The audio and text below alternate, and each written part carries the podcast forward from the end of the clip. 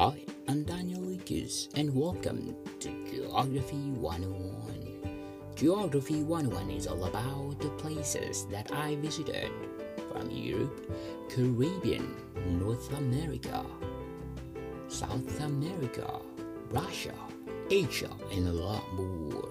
And today, we gotta talk about Gothenburg. Gothenburg is the second largest city in Sweden, fifth largest in the Nordic countries, and the capital of the Västra Götaland County.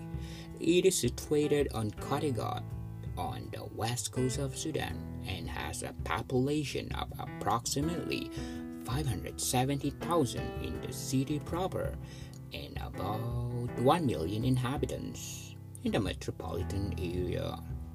Gothenburg was founded in heavily fortified, primarily Dutch, trading colony by the Royal Charter 1621 by King Gustavus Adolphus.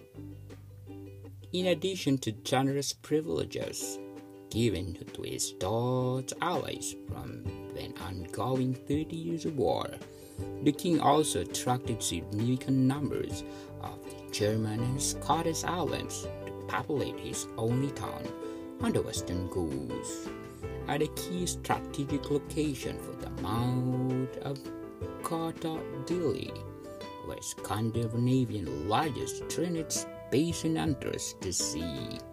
The port of Gothenburg is now the largest port in Nordic countries. Gothenburg is home to many students as the city includes the University of Gothenburg, and Chalmers University of Technology. Volvo was founded in Gothenburg in 1927. The original parent Volvo Group and now separate Volvo Car Corporation are still headquarters on the island of Hisingen in the city. Other key companies are SKF and AstraZeneca.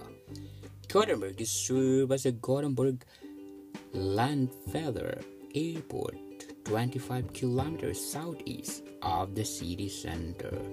The smaller Gothenburg City Airport, 50 kilometers from the city center, was closed to regular airline traffic in 2015. The city hosts of Gothia Cup, the world's largest youth football tournament and uh, the Gothenburg Basketball Festival, Europe's largest youth bas- basketball tournament, alongside some of the largest annual events in Scandinavia. The Gothenburg Film Festival, held in January since 1979, is leading Scandinavian film festival with over 155,000 visitors each year. In summer, a wide variety of music festivals are held in the city, including the popular Way Out West Festival.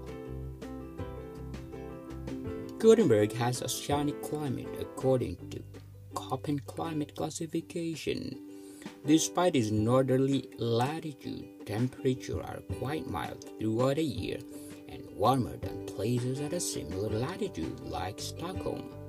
This is mainly because of moderating influence of the Gulf Stream. During the summer, daylight extend, extend 18 hours and 5 minutes, but last 6 hours and 32 minutes in late December.